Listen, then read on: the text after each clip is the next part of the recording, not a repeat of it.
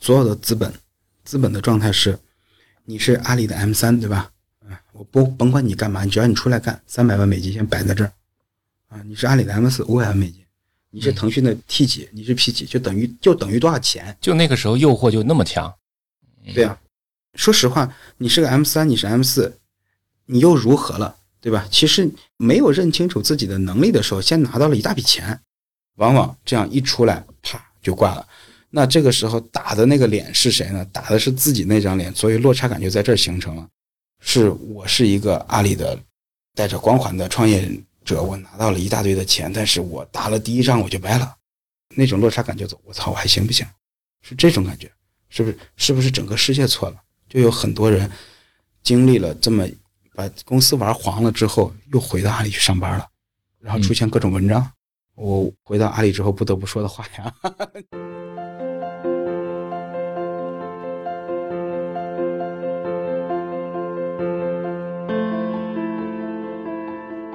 你好，欢迎收听长河问道，我是主播长河。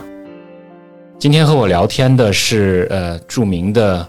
创业人啊，在之前在阿里，现在在做卖好车的 CEO 胖虎斐啊，欢迎你好，嗯，长河老师好，大家好。哎，你怎么会对摄影这么感兴趣呢？嗯，小时候就喜欢拿这个拿这个相机，然后呢，我曾经有那么几个来回吧，就是说，小小时候还都胶片，我八零年的，嗯，那那小时候还都胶片呢。然后那个我妈妈的一个同学是公安，然后是也是全国摄影摄影协会的一个会员，然后什么什么东西，然后这个呃就拍那种公安性质的纪实那种黑白，他特别好，他他他给了我个相机，我就一直跟着他到处去拍拍拍拍，结果呢，呃那会儿学的就特别兴奋的状态下面，呃老师突然牺牲了，呃一个是一个执行任务的时候牺牲了，然后我。我妈是同学，我妈也很也也也也很痛苦，然后我也很痛苦，我就把相相机封封存起来了，然后一就胶片就一直断了十几年，一直到大学毕业的时候，有一回我就到那个卖场里面看那个数码单反开始出来了，我就端着就就走走不动道了，然后就就继续又捡起来再继续拍啊。那你现在还有在拍吗？拍啊啊，拍什么题材为主？还有我就是风光动物，风光动物啊，就是这些。我人文类的我拍的少，人文类拍的少，对啊，然后还有航拍我也喜欢啊，有机会跟你一起玩啊，啊，好，好，就是我为了学习大疆的这个航拍技术，杭州旁边有个南湖，那湖里面有各种水鸟，就去拿飞机追鸟，飞机追鸟，它怎么飞我怎么飞，那那不是很危险的一件事？那鸟就是把那个，就是它本身就是，嗯，基本上是追那个白鹭、白鹭啊、苍鹭啊这些东东西。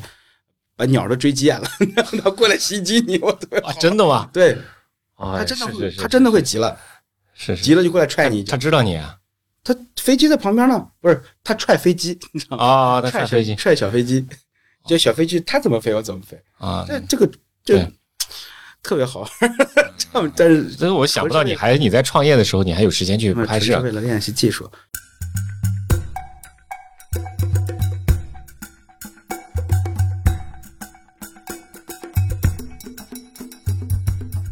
创业是个什么过程？嗨，创业太可怕了。你说，你说九死一生，但是我我我我某种程度上来讲，我我很难理解啊。就是说，嗯，你在阿里，你当年应该算是也算是部门里面开创了很多新局面、很新业务线的这么一个，一个不是一个一般的 leader。我觉得你你做的很多事情是非常有前瞻性、有预见性的这么一个一个角色。但对你来讲，出来创业还有这么困难吗？困难，非常困难。嗯，我这么我从这个角度来说吧，就是说创业，首先说为什么要出来，这经历了几个过程啊。嗯，呃，我加入阿里的时候，其实淘宝是刚刚在创业创业阶段的，然后马老师马老师经常在经常在。其实叫做嗯，从旁观者的角度或者一个小参与者的角度，嗯，看了马老师创业，觉得这个过程，呃，一方面觉得很嗨，一方面觉得还还挺难的。这个过程，呃，在正好在工作八年的时候呢，在想让大家从相当于在阿里里面做了很多很多的事儿，这个，嗯，包括也玩出了很多新的玩法，但是那会儿就发现一件事，就是给自己一个问号，就是再接下来的促销，我还能再玩出什么新花样吗？嗯。嗯，你会发现自己卡住了，好，因为呃，好像除了秒杀就是满就送，对吧？那秒杀还是我发明的，那这是没啥好玩的了。我当时就有那种卡住的感觉，然后正好原来的一个老同事出去创业做了蘑菇，在做蘑菇节，然后跟我聊了好多次，嗯、说要不要一起弄。然后我觉得那太好了，因为他还感动我一句话，叫做他说出来六年，出来半年，赶上在淘宝六年。那怎么会有这么大的感受啊，呢？对，因为当时我的问题也是这个，怎么会怎么可能？他说是真的啊，然后当然我出来之后一段时间，我确实有那种感觉，因为你像你工作八年了，对吧？你就会觉得自己的成长速度变低了。那要有人跟你说，哎，那边有个快高快车道，你要不要变个道？那我赶紧去吧，嗯，去，也确实是有那种感觉，但是是作为合伙人加入的，合伙人加入就屁股坐在一个半拉老板的位置上面。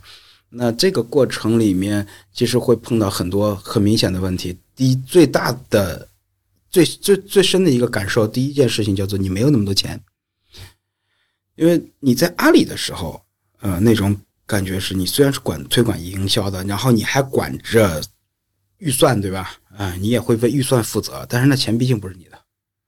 但是如果你是作为一个合伙人，这钱就是咱公司的，对吧？你就是省省了点钱，我就感觉自己赚钱了，是这种感觉。然后我们以前呃在阿里里面那那会儿做预算都已经一个活动大概八百一千万，现在都是上亿这么算，对吧？你说八百一千，在我们刚开始创业的时候，你有能有个十万块钱预算，都已经觉得不得了了。这个预这个预算，那你就是没钱，没钱就要想没钱的招儿。没既没钱又没有名，别人凭什么跟你玩？别人凭什么跟你跟你做，对吧？嗯，然后又没有流量，你说你这就这件事儿很现实，怎么玩？那那那那那那，这是这是碰到的第一个碰到的第一个坎儿，你必须要找到不花钱玩的方法。碰到第二个坎儿就是，比方说我们当时还作作为半拉老板合伙人加入的时候，呃，工作了两个多月的时候，有一天晚上。创始人就找我了，说晚上一定要聊聊一聊。我说都都十一点半了，干嘛？他说不行，一定要聊，不聊睡睡不着了。然后我就去，行吧，那我就到到公司十二十二点多聊聊。呃，人家说说的也非常之直接，叫做我觉得你嗯现在的现在这个工作的方式跟状态，特别像在大大企业，而不是像在呃这个创业公司。我说那怎么讲？说你看我总共。负责营销以及市场啊，这些都总共就三个人，然后你要拉着他们到外面去做 brainstorming，这有什么好 storming 的？门口就就聊了啊，你就是没有必要有这样的过程。这个时候你需要你快速决策，不需要他们怎么样啊？然后给我讲了好多，我当时就感觉啊，原来我工作方法也不适应创业公司啊，打击其实挺大的。然后就要这个时候要存活呀，啊，很现实，你得证明自己。呃，因为你出来的时候，很多里面的人认为这傻子出出去了，对吧？傻子出去，那能不能活？肯定能，肯定会死了，对吧？因为在别人眼里叫做你是因为阿里这个平台你才活着的，万一没有在阿里平台，你就活不了。那这个你得争气啊，你得证明自己能活着，那必那必须要在那个地方土壤里面的存活，那存活就必须要改变改变自己的很多很多很多做做很多做法。还接下来第三个坎就是，比方说跟。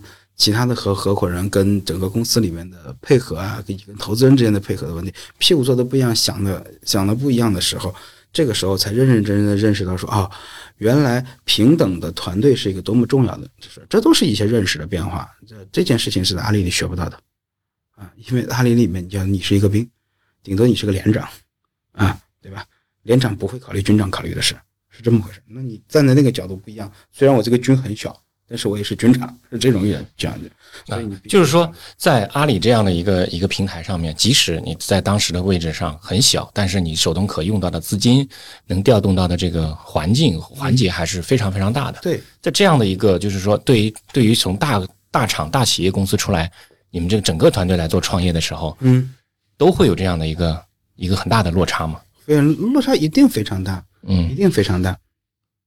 就从资源的角度上来说，二零一一年、一二年，阿里能拿里面能拿到的资源，跟你在外面一家小公司能拿到到的资源，可能差两个零、三个零，就这样，这是非常非常大。这是在当时这是没有预估到吗？只知道肯定没那么多钱，但是没想到过说这个差异会那么大，嗯，对吧？嗯，但这这就是你之前坐在那个位上坐习惯了嘛，大手大脚大手大脚惯了，那有些必须抠这句话。还有为什么说合伙人的角度会不同？叫做我们刚才讲说，如果你是在阿阿里里面，你做的是一个部门总监或者什么样，你总你上面总有个人，你解决不了的问题，你可以去找他啊。你跟别的部门配合的不好，你可以找他的老板，总有办法去找。你作为一家公司的合伙人，股东加入的时候，你找谁啊？还不得都都得自己解决，就没有什么可靠的，你那就自己来嘛，对不对？嗯，所以这种时候的视角不一样，你考虑的问题一定是一定就不一样，就是要一一定会去去经历的好几个很重要的一些阶段。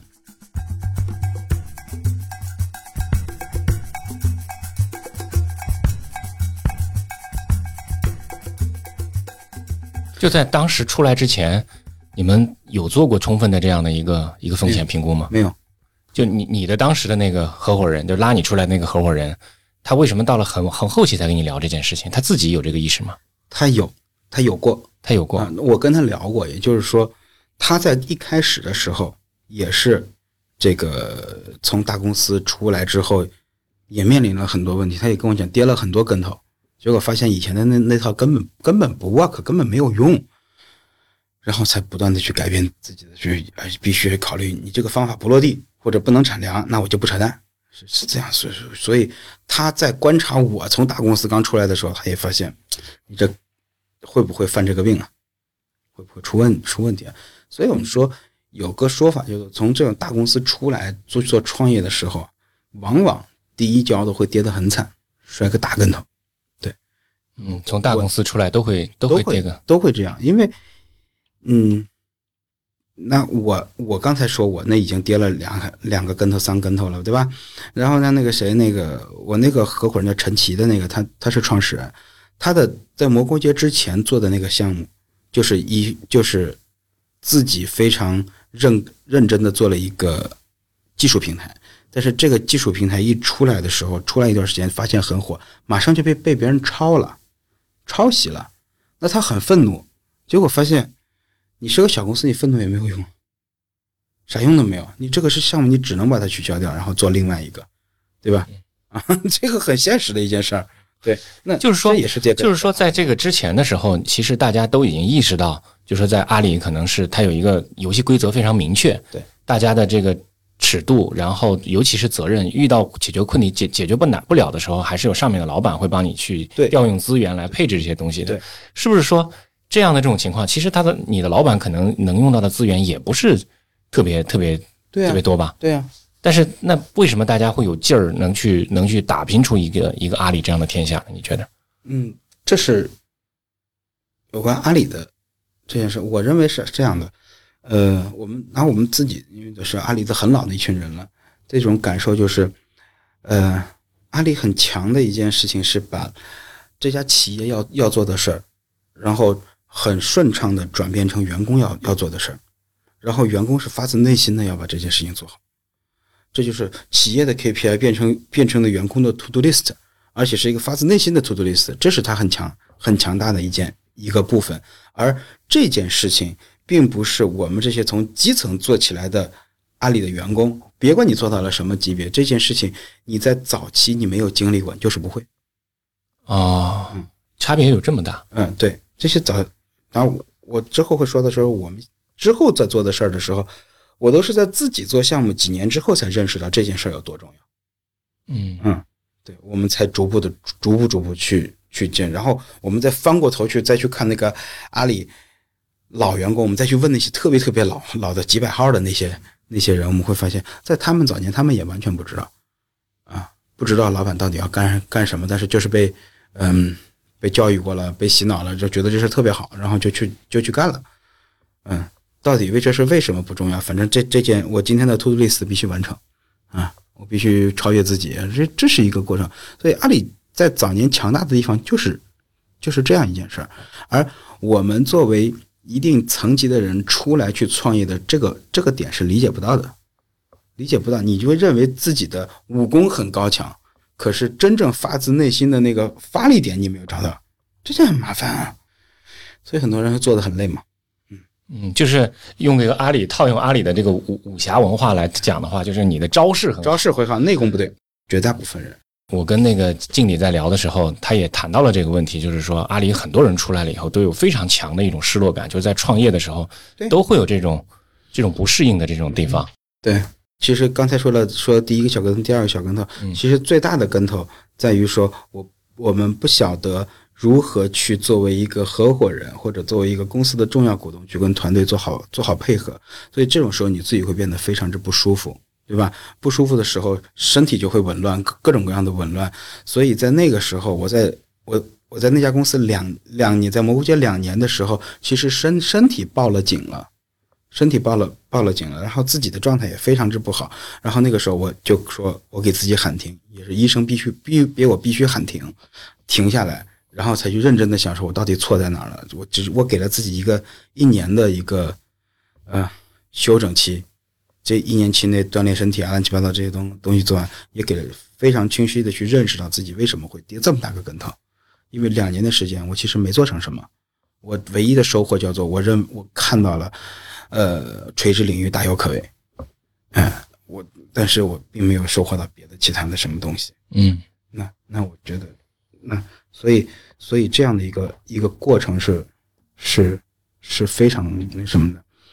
然后呢，呃，阿里里边创业的人出来会有很大的落落差，嗯这个落差呢，还因为什么呢？因为说有的地方会把他捧的，在刚出来的时候，创业者你带着光环，然后会被人捧得特别高。啊、拿我自己来说，我们在二零一四年中的时候，我们开始做自己现在这个项目的时候，那个时候资本市场是个什么状态呢？叫做大众创业，万众创新，所有的人都开始说我想创业，对吧？那这个，比方说杭州的梦想小镇，几千家创业公司，哇天呐！然后所有的资本，资本的状态是，你是阿里的 M 三，对吧？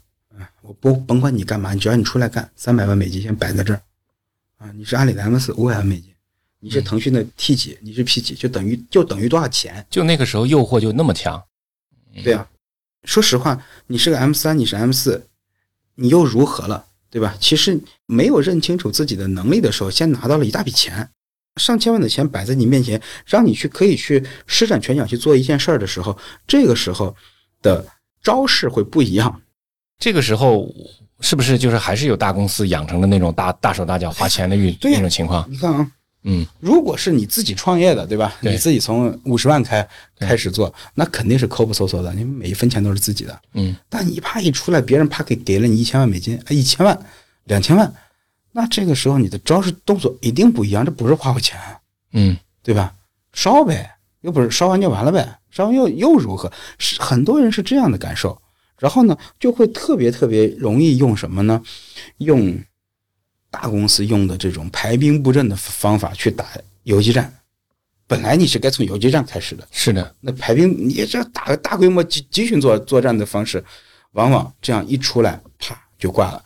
那这个时候打的那个脸是谁呢？打的是自己那张脸，所以落差感就在这儿形成了。是我是一个阿里的带着光环的创业者，我拿到了一大堆的钱，但是我打了第一仗我就掰了，那种落差感就走。我操，我还行不行？是这种感觉，是不是？是不是整个世界错了？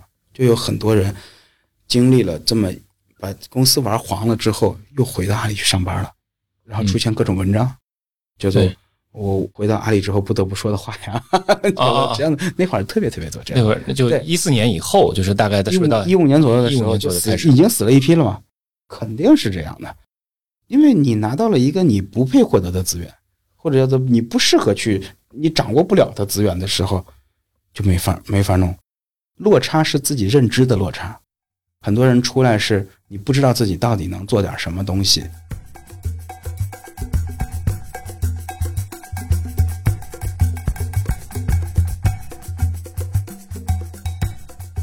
你是一百六十几号吧？我是淘宝一百多号吗？啊，对，一百多号员工，那个时候你们应该是在打拼的时候，上面的信息或者说是理念的传递，嗯给到大家没有那么普及嘛？就是大家怎么会对这个认知差异能有这么大呢？哦，那这事儿是这么回，是这样的啊。阿里有它强大的地方，就是它的任务拆解系系统是非常强大的。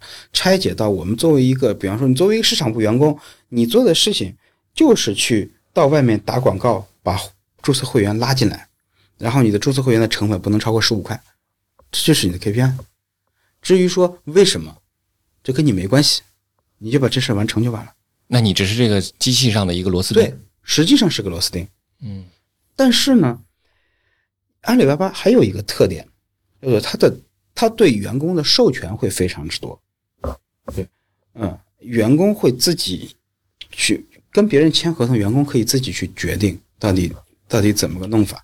那这种时候，员工在面对问题的时候，他会大量的就是就要去思考所谓的商业模式啊。什么什么各种流啊，各种东西的时候，所以你会发现阿里的员工出来的时候谈模式谈的特别多，嗯啊啊，然后谈概念谈的特别多，这是为什么？这是培养出来的，他不得不去思考这件事儿啊。那但是这些事儿又他并不知道所谓的模式跟他现在正在做的这件这个 KPI 做动作之之间的这样一段。这是没有教的，所以说这个落落差感，我认为是体现在这里的。他做的是一件很具体的事儿，但是跟别人谈的是是模式，就是嘴上做的。那这个就是用这个中国老话叫做“纸上谈兵”。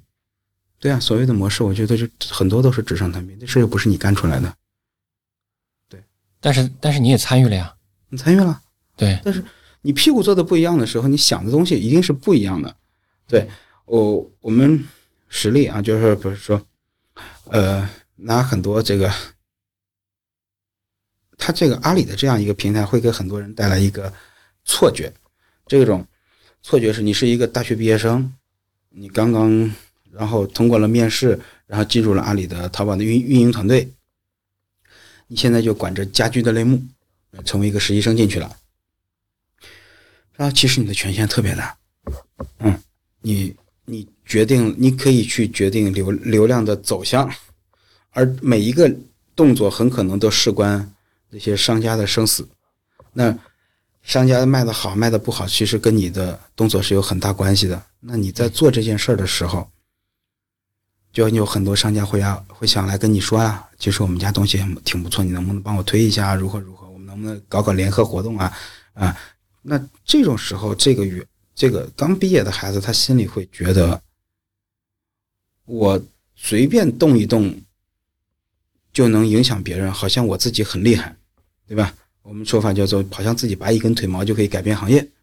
拔一根腿毛。对，然后你发现跟你来聊的那个人给你的名片不是 CEO 就是总经理，那你是个刚毕业的孩子，对吧？你这种时候是一种错觉上的误差啊。可是他们忘了，这根腿毛是马云的。很多时候这就是误差，而他实际上做的操作是什么呢？只是调整了网页上的一张图片。嗯，这张图片放你家的你就赚钱，放别家的别家赚钱。嗯，就这点事儿。但是但是可以想象，就是那个时候的所有的这个做运营的小小朋友小伙伴，其实权力是非常大的。对啊，权力非常大啊，所以长时间在这样的一个情况下，大家会对自己的能力有一个错误的判断。对，对你的。他是他的认识跟能力是有错误、有错位的，嗯，认识和能力有错位，对，认识能力有错位，嗯，你是什么时候开始意识到这个这个情况的？我是我是在那年闲着的那段时间，我发现自己的闲着的时候，就是从离开蘑菇街以后，对对对，我就觉得我自己其实做不了太多太多事儿，我要，而且我我还我还会告诫自己说，你不能活在自己的历史里面，对吧？你出出门跟别人讲胡飞如何如何如何，没有意义的这些话，这都是虚的。嗯嗯，就天天被人捧着，反正对呀。其实不知不觉，其实做了什么呢？你现在发现，你让我做一个线上的营销活动，我可以把很好的方案很快的出出来，并且能够落地执行下去，对吧？然后我能够我能够比较快速的知道一呃电商的整个的流程转化的整个的分析，我能帮你做的很好，因为我天天做的是。做的事情就是这个，我做的我做的训练是这个，对吧？而升华出来的那些所谓的模式啊、概念这些东西，那不是我升华出来的，所以那不是我的知识，是我借来别的知识插在自自己的身上，假装假装自己是个天使。那翅膀那东西不是我的，所以我跟你讲说，从下开始，从底层开始做的时候，去抽象自己的东西出来，这才是自己的知识。所以我觉得这几年我最大的变化就是把知识体系变成了自己的，嗯，把知识体系变成了自己的啊，对，把知识体系变成了自己的，然后你的能力是自己慢慢出来的，这种这是你最重要能活住的、活下来的东西。对，曾经有朋友聊过这个话题，就是说，呃，他们的意思就是说是，如果投资方会投给这种一个从底层做起来的，一点一点做做那个实际自己做小老板起来的人，还是会投给一个从大厂出来的人？就很多人就就会说，这个他们会觉得投给这个从底层起来的这个小老板，他更有这个实际的算账经验的时候，觉得会有他会觉得这这样更安全一点。对啊，而且这样更扎实。嗯嗯，我见过，我们公司招聘过一个我印象非常非常深刻的一个人，呃，卖好车在这个领域里面做的是，其实从汽车的仓储物流这些方面开始开始做的。然后我想说，我仓储物流我要我需要做的好一些。那汽车的仓储，我们当时有一天都不怕笑，我在上厕所，然后我就在想，我说比汽车仓库做的更好的是谁呢？我发现是家电。因为家电的周转周期是按周来计算的，汽车是按月来计算的。那我比家电再好的事情？是数码。那我就跨一跨一级，降维打降维打。那我想说，那我如如果能用数码的经验去研究汽车这个领域，那我觉得会特别好。那就那出来我就我就跟我们公司 HR 说了，我说这样招数码领域做的最好的乙方，从基层干起来的仓储负责人。那这个公司是谁就特别清楚，就是富士康。富士康从基层干起来，八年以上从基层干起来的仓储负责人，这个人我拿到了第一份简历，我就看到这个人，我就觉得就是他。然后这个哥们儿到了公司几个月，我们所有的 SOP 所有东西全部更新了一遍，现在我们还依然按照那种他的定的这些东西在执行，就他就是行业里最好的那个。然后我特别印象深刻的事情是，他是从他跟我们讲这个话题的时候，他是他在呃面试的时候讲，我从基层如何如何一步一步，从一个操作工如何变成了一个段位长，又会变成一个什么什么长，然后他会不断的说，我把这个东西叫做什么，我把这个东西叫做，他在不断的提炼自己的知识，然后这样的他经过自己提炼的知识，然后再应用到别的行业的时候，发现很这个这是他自己的应用知识很管用，从别人的照搬过来没用的。嗯啊，我看这个东西特别特别好，所以我至今都特别感感谢那个那个同事。后来他因为家里的原因，他不得不回家回深圳。呃，我所以你我们现在有很多事儿，我还会去请教他。我觉得这种人会非常有价值，他是自己的知识体系。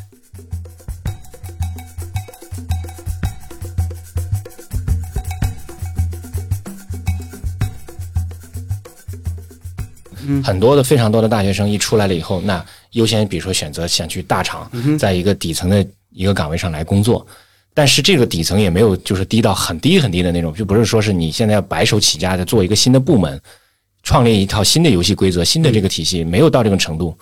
那么这样的这些工作了一段时间的这样的大学生再出来创业，嗯，你觉得他会还会遇到跟你们同样的问题吗？一样的，一样的一样的问题。。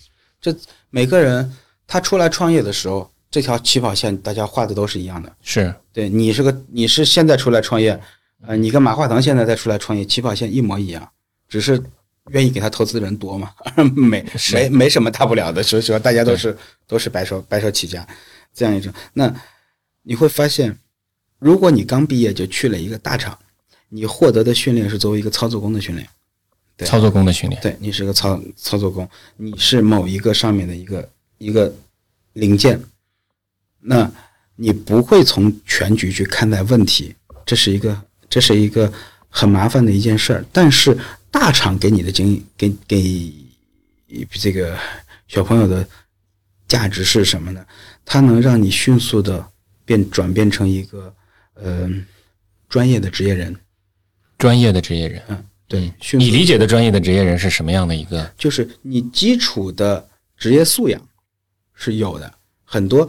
如果你跟你一出来就到一个大排档或者到一个什么什么里面去，你接受到的基础的那些信息是缺少管理体系的啊，缺少流程、缺少标准的，那这种时候就叫做野是野路子、野的招式比较比较多。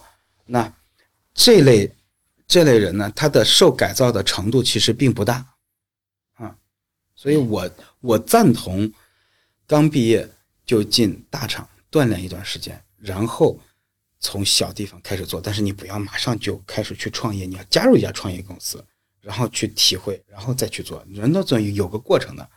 我就反正我跟自己讲说，你命里不是扎克伯格，对吧？你没有没有那个天赋，说我他我辍学我也能创办一家一家顶级的企业，不会。那大概率你得从头开始做，嗯，那所以先从大厂开始做。但是如果先从小厂，我们也见过很多人啊，先从先从小厂的话，这种时候你可能对自己的学习的要求会更加更加多一多一些。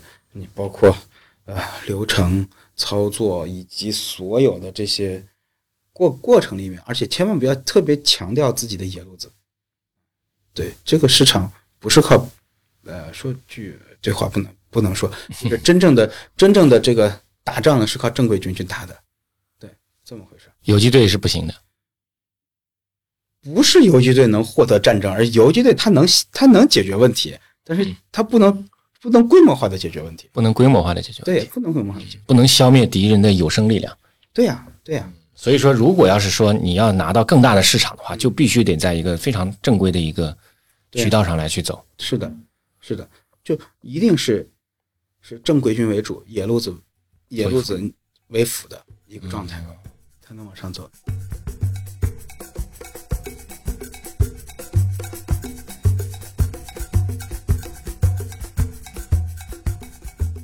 所以，在这个在这个经历了以后，然后你出来了，就跟着哎，也是阿里的合伙人一起做了这个蘑菇街。蘑菇街。我我我也有看到，说是你刚才也说到了，你那段时间身体不好，那是你在创业的过程中间最糟糕的日子吗？算是了，算算是了，算是在创业整个过程当中前半截最高糟最糟糕的日子。前半截最糟糕。对对对，嗯呃身呃心血管很紊乱，各种是反正身身体问题，然后你的成就感也不是那么强，那最后结果就是我到底还行不行，对吧？啊，我才三十多一点，我怎么能，我这会不会挂了？我是不是就这样了？这太可怕了，对吧？嗯，很沮丧。那不断的调整，嗯，调整自己的状态，然后再去往前走的时候，你发现，第二次创业其实就是就是一个轻装上阵的状态。第二次呢，就是拉了几一群，呃，也是对自己做好了思考跟定位的，对吧？我说我不会做别的别的，我就会做电商。我别的都真不会了，我就会做电商，那么就做电商，那就在自己喜擅长的领域找一个自己擅长的事嘛。结果发现，哎，我我就喜欢个车，对吧？那咱能不能车电商，把车卖了？就车是你的最大的爱好，啊，这兴趣爱好而已，就兴趣爱好。对，所以说你把你的兴趣爱好和你的能力做了一个结合，对，做的现在的这个产品。所以我觉得你愿意做的事情就是就是你愿意为他付出很多。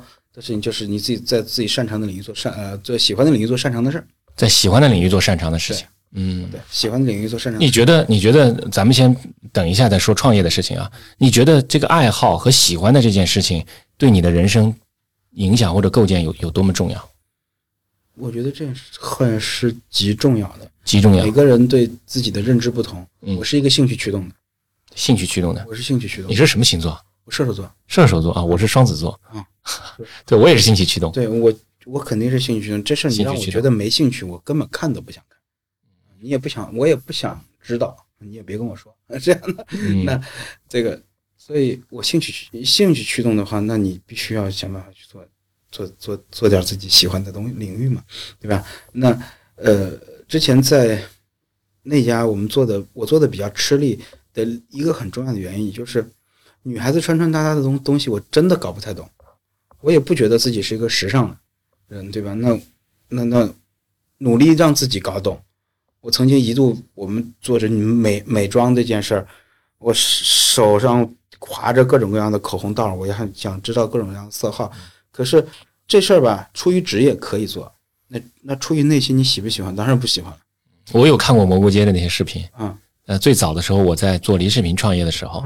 也也，因为我们每天看蘑菇街的很多那种化妆类的视频，啊，要审稿子，嗯，我也对这个完全没兴趣，但是我要看了很多，对啊，没，这这是 你也在逼自己啊，对，哎，这就不要逼自己去去做，不用太逼自己。对对，所以一定要选择自己最好是。当然，你看每种每种人的兴趣不同啊，就是如果你是兴趣驱动型的，那就把你的兴趣跟你的创业方向对呀，做结合。对对对，你喜欢这件事儿，你愿意为它付出更更多，而且你会跟自己有特别好的理由，说这种事情选择了完就不许往后退，对吧？你先你你说你喜欢啊，你别给我吹牛，你喜欢你喜欢你不喜欢，其实创业也就是一个不断的跟自己对话的过程，对吧？你要不断的，因为创业这条路很孤独嘛，对吧？你孤独不就是你自己跟自己说话吗？你只有自己跟自己聊吗？沟通这件事情吗？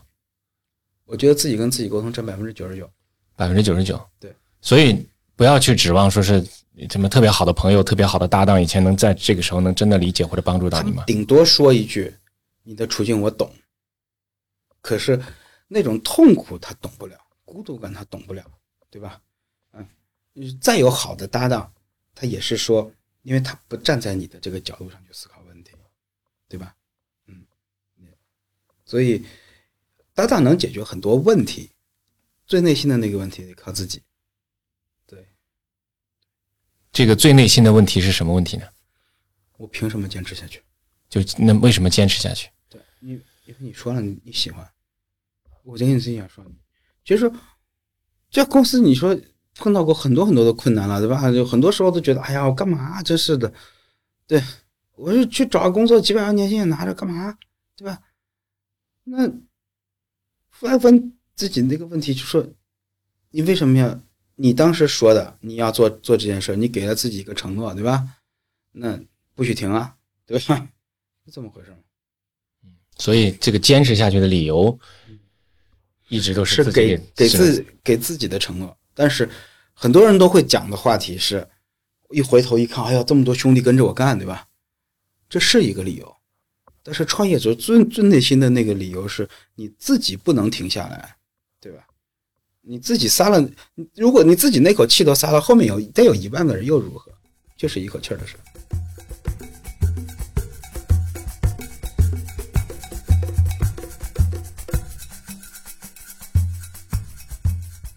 大家，你们平时老阿里人会坐在一起分析马云的这个创业的这个一笔一笔得失吗？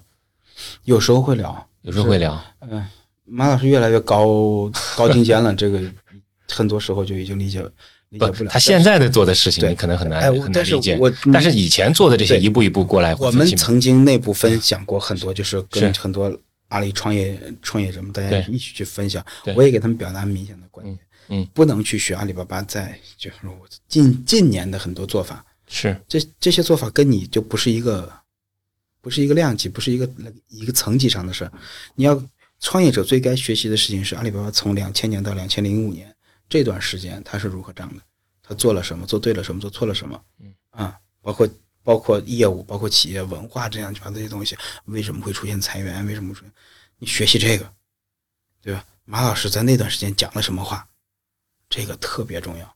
不光是这个，我我曾经把它认认真真的捋过，拉了一长时时间表，做了什么什么事儿，嗯，特别有帮助，特别有帮助。特别有帮助。嗯，哎，市场上还没有关看到这方面的这个书吧？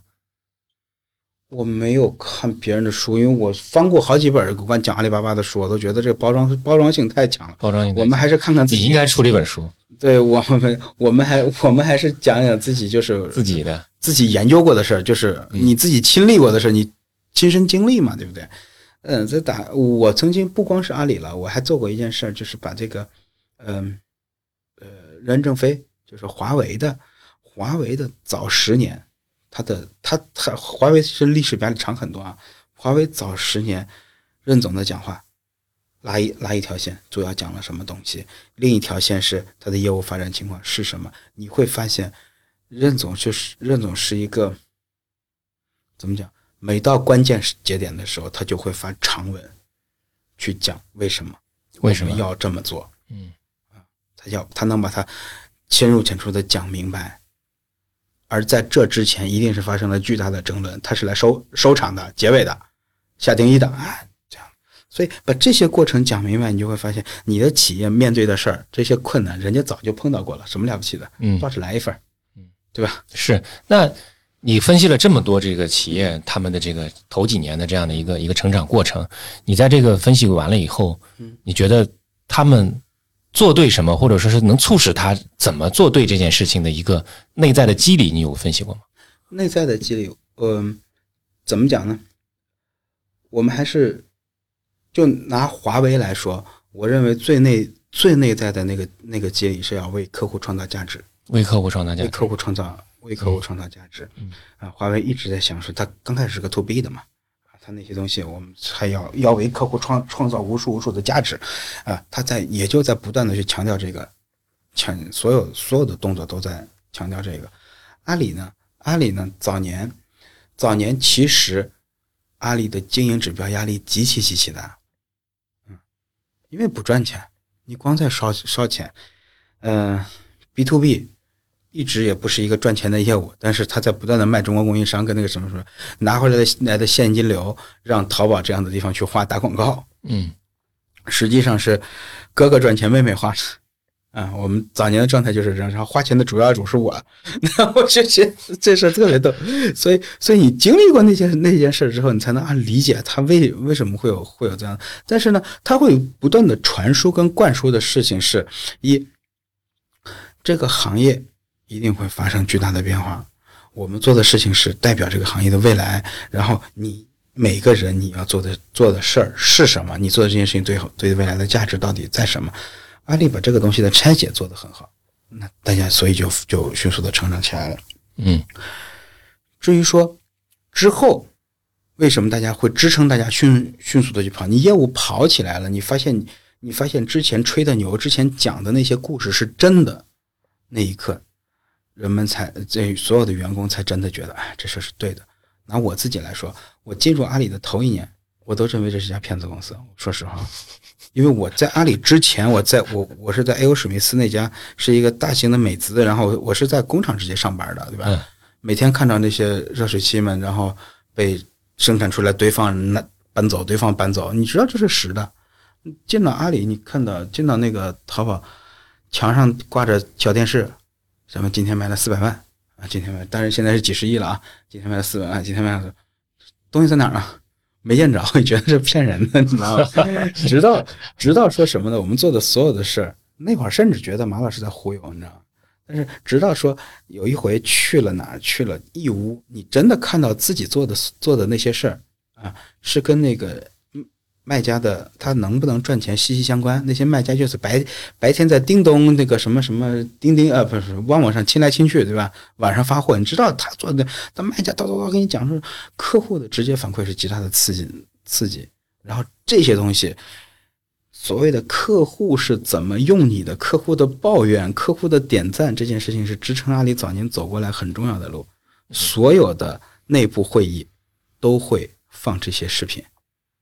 特别感人，你就觉得自己自己做的事有有价值，然后特别容易包装，不总是包装出一些什么残疾人啊 这样的一些事儿，特别挺好的，挺好的，是这个过程。所所以你觉得就是像阿里早期或包括华为，都是在这种内部能做出正确选择，还是因为使命和愿景？当然包装的好，对，嗯，使命愿景，嗯，是创始人最重要的事儿。对你到底要就这件事儿的价值，你现在的。卖好车的使命愿景能分析分享一下吗？卖好车的使命特别简单嘛，三个字倒过来念：车好卖。车好卖，对，这是对 to B 卖车的嘛，车好卖就完了。嗯，那愿景呢？我希望成为这些中中小车商啊最可信赖的一些合作伙伴。那所以呢，我我成为他的合作伙伴，这件事人家就定义了，他做的事我不能做，他是卖车的我不能卖。嗯，那我必须站站在他后面，我也不能冲到前面去。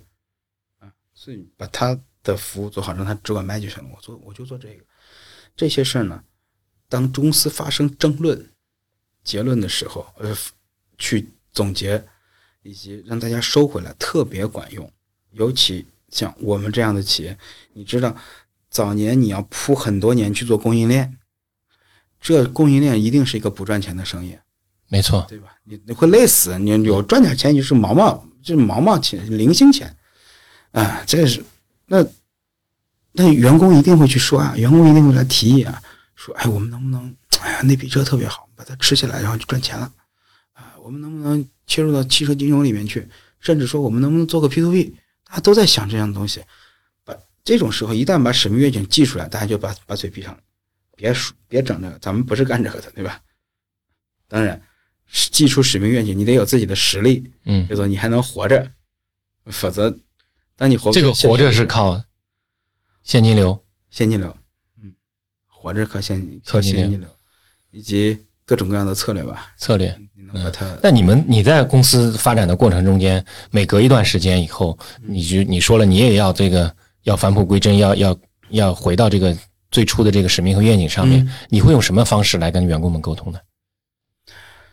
我沟通的方式是这样的，我会先跟核心团队达成一些一致，然后我们现在要跟他们跟大家聊点什么，现在的问题是什么。我的沟通方式是写写文写文字，也是写文字，写文字，呃也会发那种长文吗？对我会长文。嗯，这个过程就是人总有自己擅长的沟通方式。我并不擅长去演讲，并不擅长去那些，我更加擅长用文字完整的表达。用文字完整的表达。对，到现在你有写过几篇了吗？七八篇了，七八篇了。我印象比较深刻的啊，嗯比较深刻的包括二零一七年底的时候，我写过一个现在的形势和我们的策略。啊，那这篇文章的背景是这样的，就是说我们我们在争论要不要自建仓储，我们到底要做点什么？因为自建仓储之前我们碰到了很多风风险的隐患，对吧？嗯，那大家会去争论啊，以及我们到底服务什么客户，大家都会去争论。这种时候呢，我发现吵的有吵的有有点厉害了，然后呢，我就写了一个万字长文。万字万字长文，当我写这篇文章的时候，就毫不怕笑话啊。呃，我印象里非常深刻的写最做这种梳理的最好的文章是毛主席的农湖南农村运动考察调查报告。其实结构就完全参参考了那个，就是现在的情况是什么样子的。我面对的客户是面，我们面对这个行业里有有些什么人，每些人的策略是什么样子的。我发现那个结构极其极其好。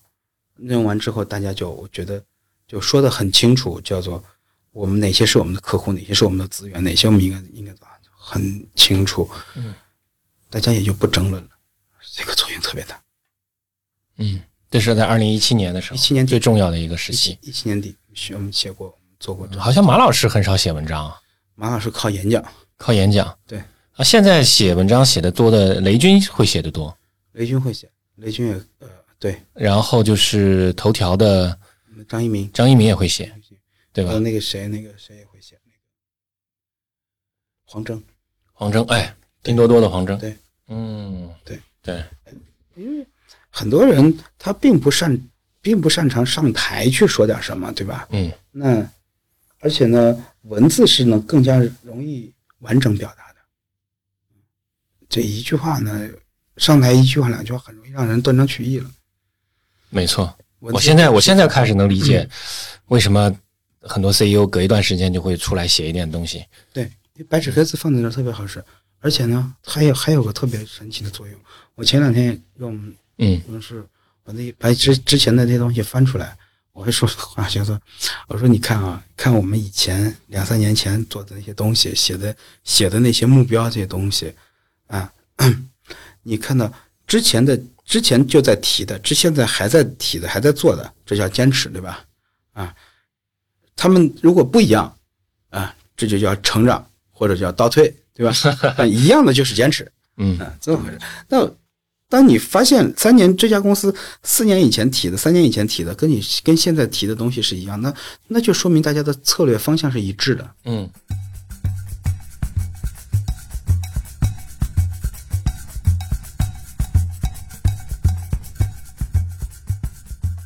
我本来还想跟你聊聊互联网理念的，但前面我们听了讲了那么多内容以后，就发现啊，好像那么多理念应该都是空的，都是虚的。你这么认为吗？我认为偏虚的多，偏虚的多我认为真的偏虚的多。啊、但是，嗯、你怎么怎么会这么看呢？偏虚的多呢？因为这些年来，嗯，互联网的概念被说的太多了，是会说的太不好了。就太不好了，就是或者是张一鸣写给大家的信，就是说有很很多黑话，对，那个你觉得明显吗？明显啊，就就是这些呃绝大部分黑话是拿来装逼的。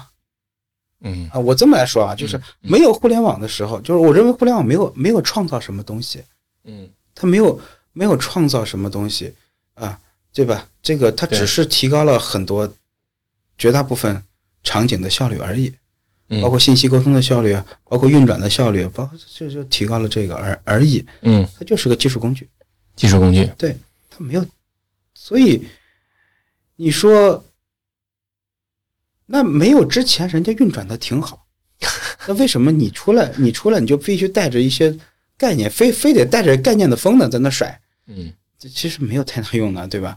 而而且对于客户来来讲，嗯，你讲的那些，呃，互联网讲的那些概念，什么模式啊、平台呀、这些东西，坦白讲，跟客户有啥关系啊？客户就是我今天想给我妈换个手机，哪有？对吧？你是不是自建仓跟我有什么关系啊？对吧？不重要。对，但是这是对客户来讲，但对内部员工来讲，怎么样让大家达成一种一致向前的一种动力，或者说是一个方向上？但是你如果不提那些那些骚包的概念，呃，这些所所谓的理念，所有这些东西的话，年轻人为什么跟着跟着你混？年轻人来，互联网的平均年龄很小嘛，对不对？年轻人来就是因为他的他的成长性成长更快，他觉得在这里没准能够一步登天，他才他才会来呀、对不对？所以这个对于这说实话就是一些概念导致的。嗯，对。当人们认识到互联网啊、尤其是很多互联网企业其实是劳动密集型企业，人们就很快就散场了啊。还有包括说这个哪个比方讲，嗯、互联网还通过很多概念，因为因为呃流量端口在他手里，对不对？他会掌握很多舆论。那呃，咱们举一个例子，直播。直播为什么大家只知道薇娅、李佳琦，没有第三名？为什么？然后薇娅、李佳琦又是从哪儿起来的呢？是从淘宝起来的，对吧？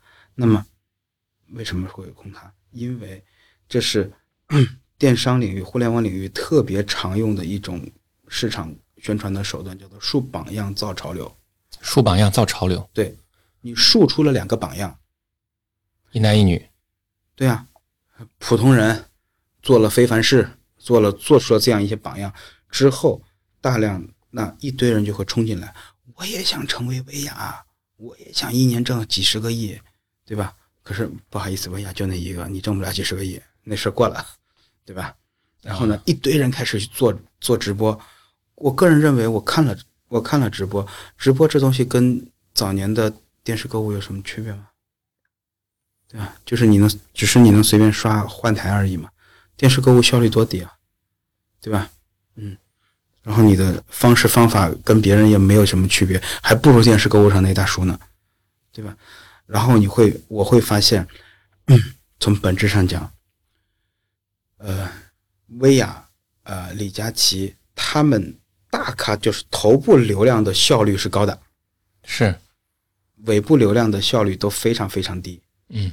这就是一个特别有问题的地方，这就是个特别特别有有问题的地方。所以做直播的时候，嗯。嗯，所以呢，做直播的时候，它的整个的流量效率是低的，做直播的时候流量效率流量效率是低的。嗯，这个跟我们跟我们对传传统的那种认知还是有很大的不同的。就是就是因为你觉得自己也会成为薇娅、李佳琦，可是这个世界上可能现在同时有五十万个人在做做直播，对吧？本来这件事情用一个网页就能说明白，你为什么非得做个视频，对吧？然后呢，同时有那么多的人，用一个网页一分钟能看完的事情，你非常叨逼叨叨了半个小时，对吧？真有那么多人很闲吗？对，我觉得这个流量，这个这个这个情况就是说，因为嗯，某种程度上来讲，呃，你在做刚开始淘宝那个时候的销售的策略的时候，呃，当时还是以网页形式为主。对，现在就是说在手机端，大家转成呃移动互联网以后，大家都在这个呃视频端了，而且是在直播端，它效率虽然很低，但是现在是不是有其他的因素混进来了呢？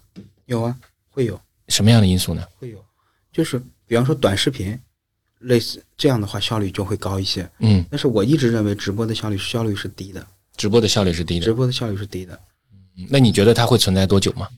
我认为是这样的，对于直播来说，这个它很可能大家当他当他意识到，呃，当大家都意识到这件事情效率偏低的时候，啊，大家可能就一小鸟说散了。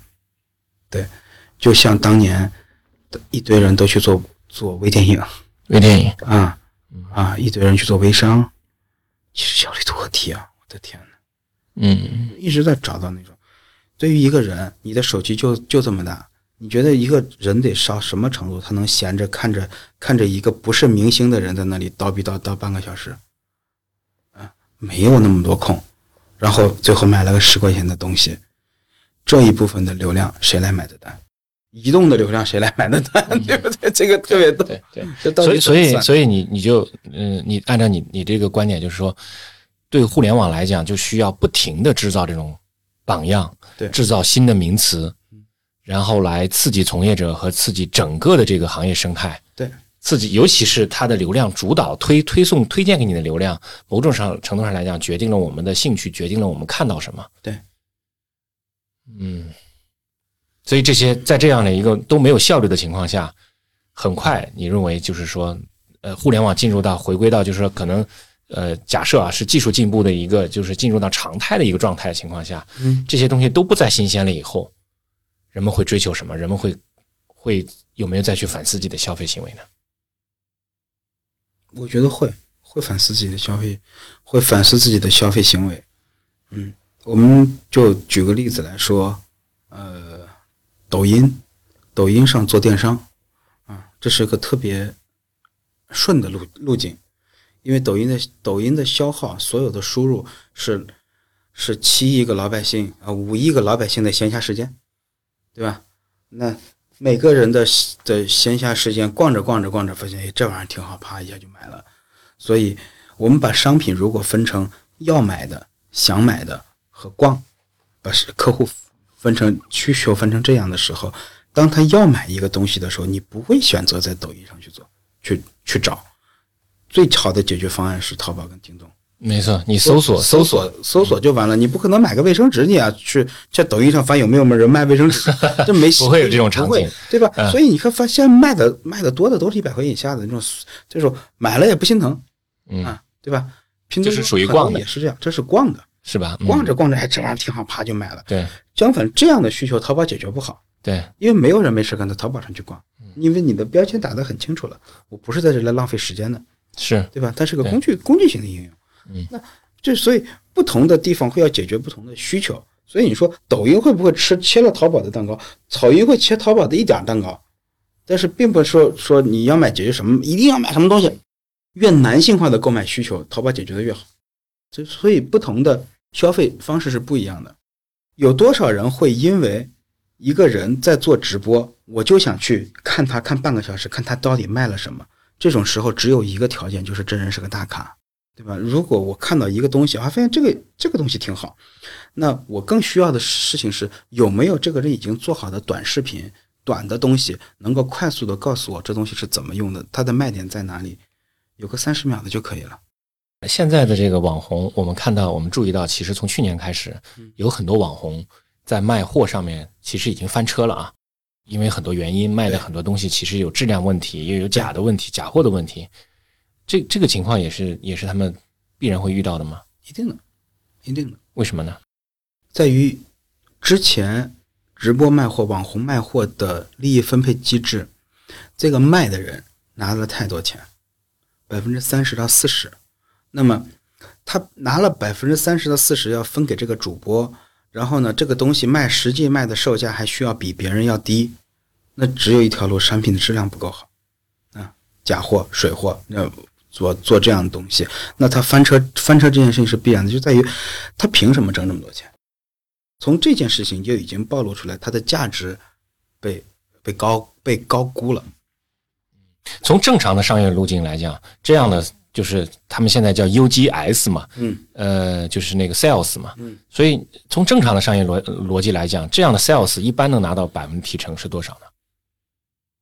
现在都是按百分之二十以上，百分之二十对到，四。电商是这样的，但是在传统行业领域呢，你拿到百分之五、百分之十就不错了，对不对？嗯，其实对传统行业来讲，可能成本才是更没有那么高的，对啊，对吧？因为 sales 的这个中间费用其实是是低的。对呀、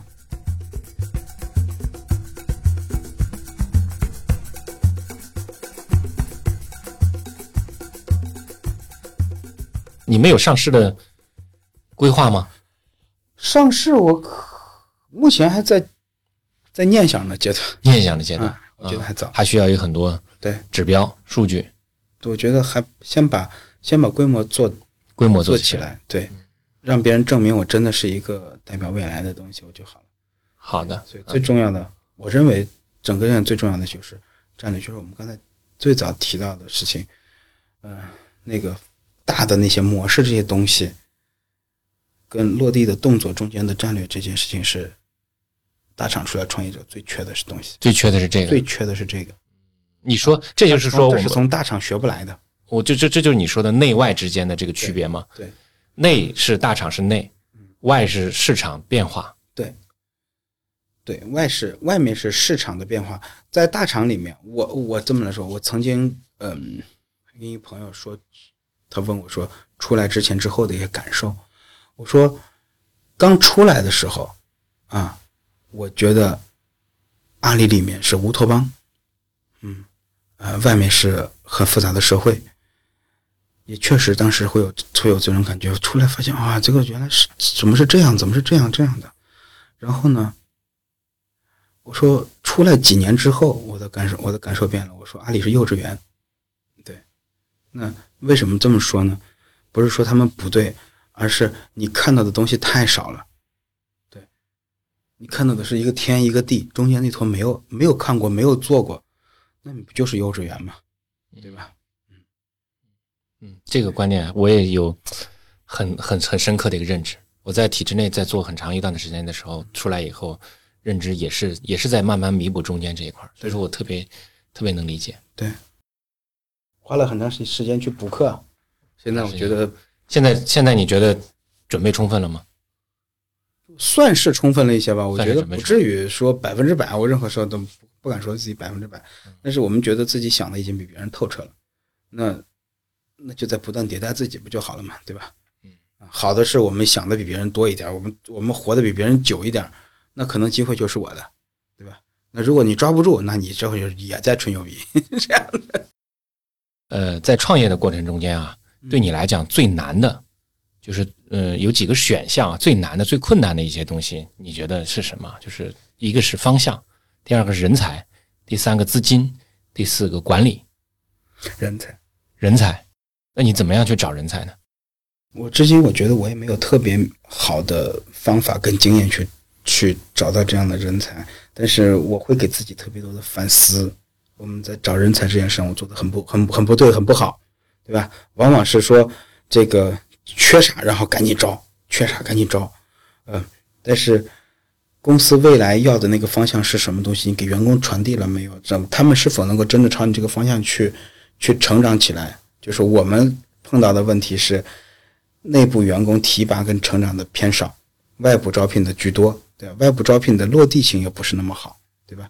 因为你强调文化权的这些东西，它会存在存在这样的一些东西，这是这是这是这个。再有就是说，任何一个事儿，尤其是我们这么做跟产业相关的事儿，你必须是跨行业不同的人进来的。然后我们这个团队一开始全是一群阿里的，对吧？啊，有它的好的地方，叫做没有不同意见；不好的地方就也是没有不同意见。嗯，没有不同意见这个事情很要命吗？那很要很要命啊，因为这事儿谁也没做过，对吧？大家你不争吵吗？不争论吗？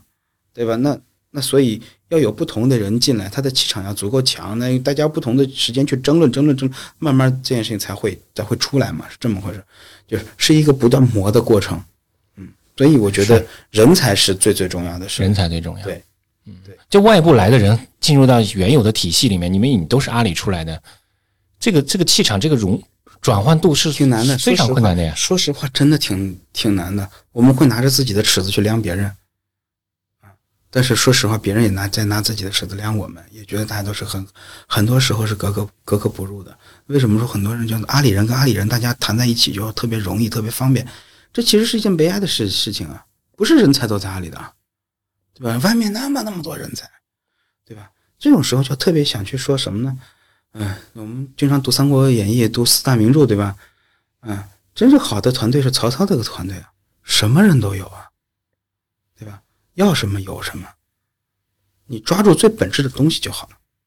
嗯就发现这事很重要。相反，刘备的团大家味道一样，有什么用呢？对吧？没打好。嗯哎，这个这个观点倒是对第一次听听听到你来分享，挺有意思的。我读历史读的，读历史读的比较多，读的比较多，因为我会发现，从三国两晋到南北朝时间是中国历史上跨度将近将近四百年的一个跨度。这个跨度跨度对中国历史上，我认为是比是比前面的两汉跟后面的这个唐唐宋都要重要的，因为它它最大的一个变化是从曹操开始的变化，叫做你以前叫做你爹牛逼你就牛逼，现在叫做你牛逼我就认你牛逼，这是曹操这是这是中国传统文化里面很重要的一个一个分水岭。对，它是一个一个分分水岭，从最早的叫做大家都是贵族，到到东汉开始说你大家叫举孝廉嘛，对吧？是我们有贵族说推荐说你好你就好嘛，对不对？对但后来到曹操这这这边呢，连推荐都不用。嗯，你的人才，你能证明你你好，我就把你用用起来，因为曹操本身就是个布衣出身，草根出身。是，嗯，对吧？那到后来，再到近代到隋，就变成了什么呢？变开开始了科举制度，就是你考试你能考出来，我就认为你牛牛逼，这是一个很大的变化。就以前就是顶层的人持续牛，现在叫做底层往上有一个通道了，那不一样。这这个变化特别特别特别大，而且那段时间叫做在四百年里面，政治制度不明不明确。晋升通道不明确，你会发现，那老百姓想说拉倒吧，我还是研究研究研究文文化跟艺术的事儿吧。所以魏晋南北朝的艺术极其绚烂，这么回事儿？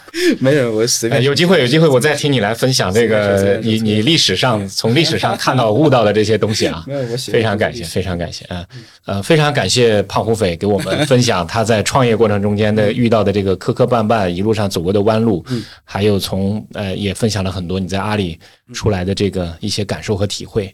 呃，我今天真的是从一个也是同样作为创业者来讲，没有这么特别畅快的一个交流一个机制。我今天这个真的学到了非常多的有意思的内容，非常感谢，谢谢胖虎飞。谢谢谢谢谢谢谢常浩老师，谢谢常浩老师。